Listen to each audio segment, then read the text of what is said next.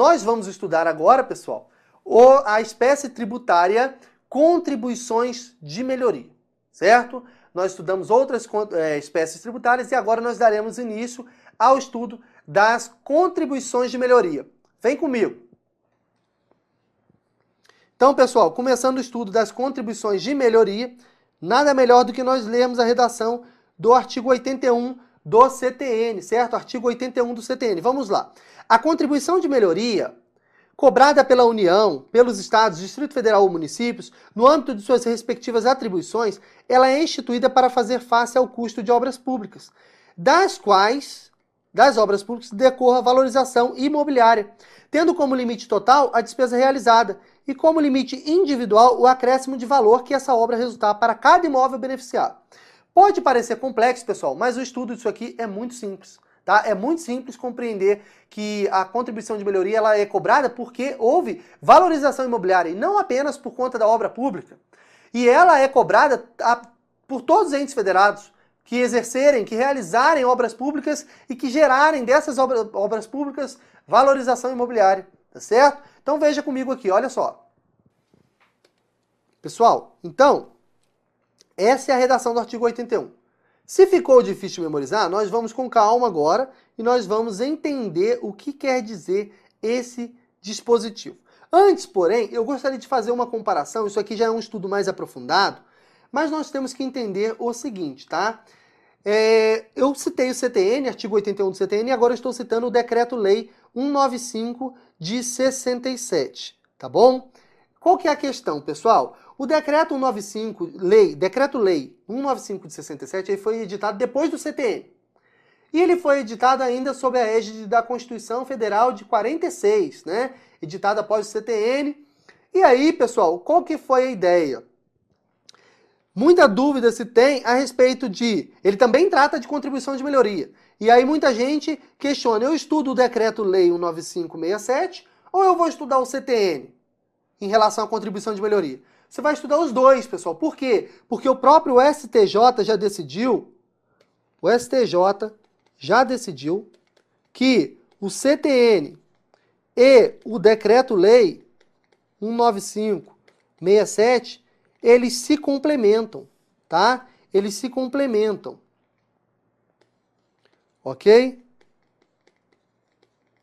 OK? Então eles se complementam, tá? são normas complementares. Vamos trocar aqui, ó. São normas complementares, tá? Então, pessoal, é necessário estudar as duas normas, tá bom? E aí o artigo 1 desta norma, que eu inseri aqui para a gente entender um pouco o que, que traz essa regra, olha só, essa, este normativo, a contribuição de melhoria prevista na Constituição Federal, ela tem como fato gerador o acréscimo do valor do imóvel localizado nas áreas beneficiadas direto ou indiretamente pelas obras públicas. Então, se gerou alguma dúvida de que o fato gerador seria obra pública ou acréscimo do valor do imóvel, a dúvida foi sanada com esta redação. É o acréscimo no valor do imóvel. Tá bom? Esta é a ideia que a gente tem que levar aqui acerca das contribuições de melhoria. Bom, é um tributo vinculado. Por quê? Por que é um tributo vinculado? Porque o seu fato gerador está relacionado à realização de uma atividade estatal. E qual é essa atividade estatal? Obra pública. Não basta a obra pública, nós vimos que também é necessário que haja valorização imobiliária, mas parte-se da obra pública, tá? Tudo começa na obra pública, na realização de uma obra pública. E aí, pessoal, é um tributo de competência comum. A União pode instituir, os estados podem instituir, o Distrito Federal também pode instituir, os municípios também. E aí o que você deve saber aqui é o seguinte, pessoal, presta atenção. A obra pública realizada pelo município quem vai cobrar, quem vai instituir e cobrar essa contribuição de melhoria? Aquele município, mediante lei municipal. A obra pública realizada pela União, se gerar valorização imobiliária, claro, em ambos os casos, quem vai instituir a lei que vai ali cobrar essa contribuição de melhoria?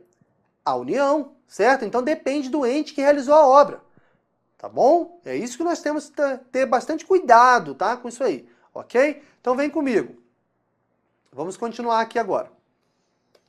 Bom, o fato gerador. Fato gerador, já comentei, é a valorização imobiliária, tá? É isso aqui que vai ensejar a cobrança da contribuição de melhoria, tá bom? Contribuição de melhoria. Continuando, um exemplo né, de contribuição de melhoria. Vamos a um exemplo. Olha só. Um exemplo aqui de contribuição de melhoria. Pavimentação, realização de pavimentação, pontes, construção de pontes, túneis, viadutos, etc.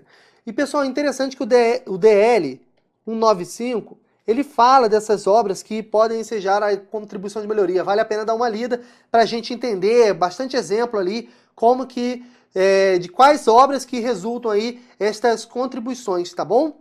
E aí fala-se ainda no CTN de um limite geral ou global, um limite total para, o, para a cobrança dessa contribuição de melhoria. Qual o valor máximo? É o seguinte que a gente tem que entender aqui, ó. Qual é o valor máximo que aquele ente que realizou a obra pública, que gerou valorização imobiliária, qual é o valor máximo que ele pode cobrar no total, somando todos os contribuintes que pagaram? Qual é o valor máximo? É o valor total. E o valor total, o limite de cobrança dessa contribuição é a obra pública. É o custo da obra, tá bom? O custo da obra pública. Então olha aqui comigo. É o custo da obra pública, tá?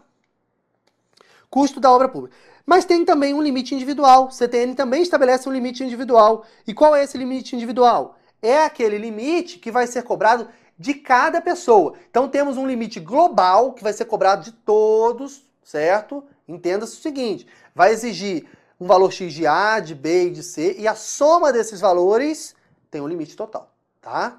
E o limite individual que vai ser exigido de cada um, de A, de B ou de C, é o limite individual. E qual é o limite individual? Veja comigo.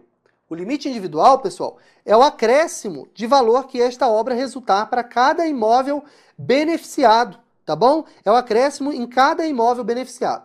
E é claro, o CTN estabelece ali algumas regras, né? Para a lei que vai instituir essa contribuição de melhoria, fatores de absorção do benefício da valorização, prazo para impugnação pelos interessados, né, publicação de edital, enfim, vários é, fatores ali, tá, pessoal? É importante também dar uma lida. É, isso aí é tratado no artigo 82 do CTN, cuja leitura também é importante, tá bom?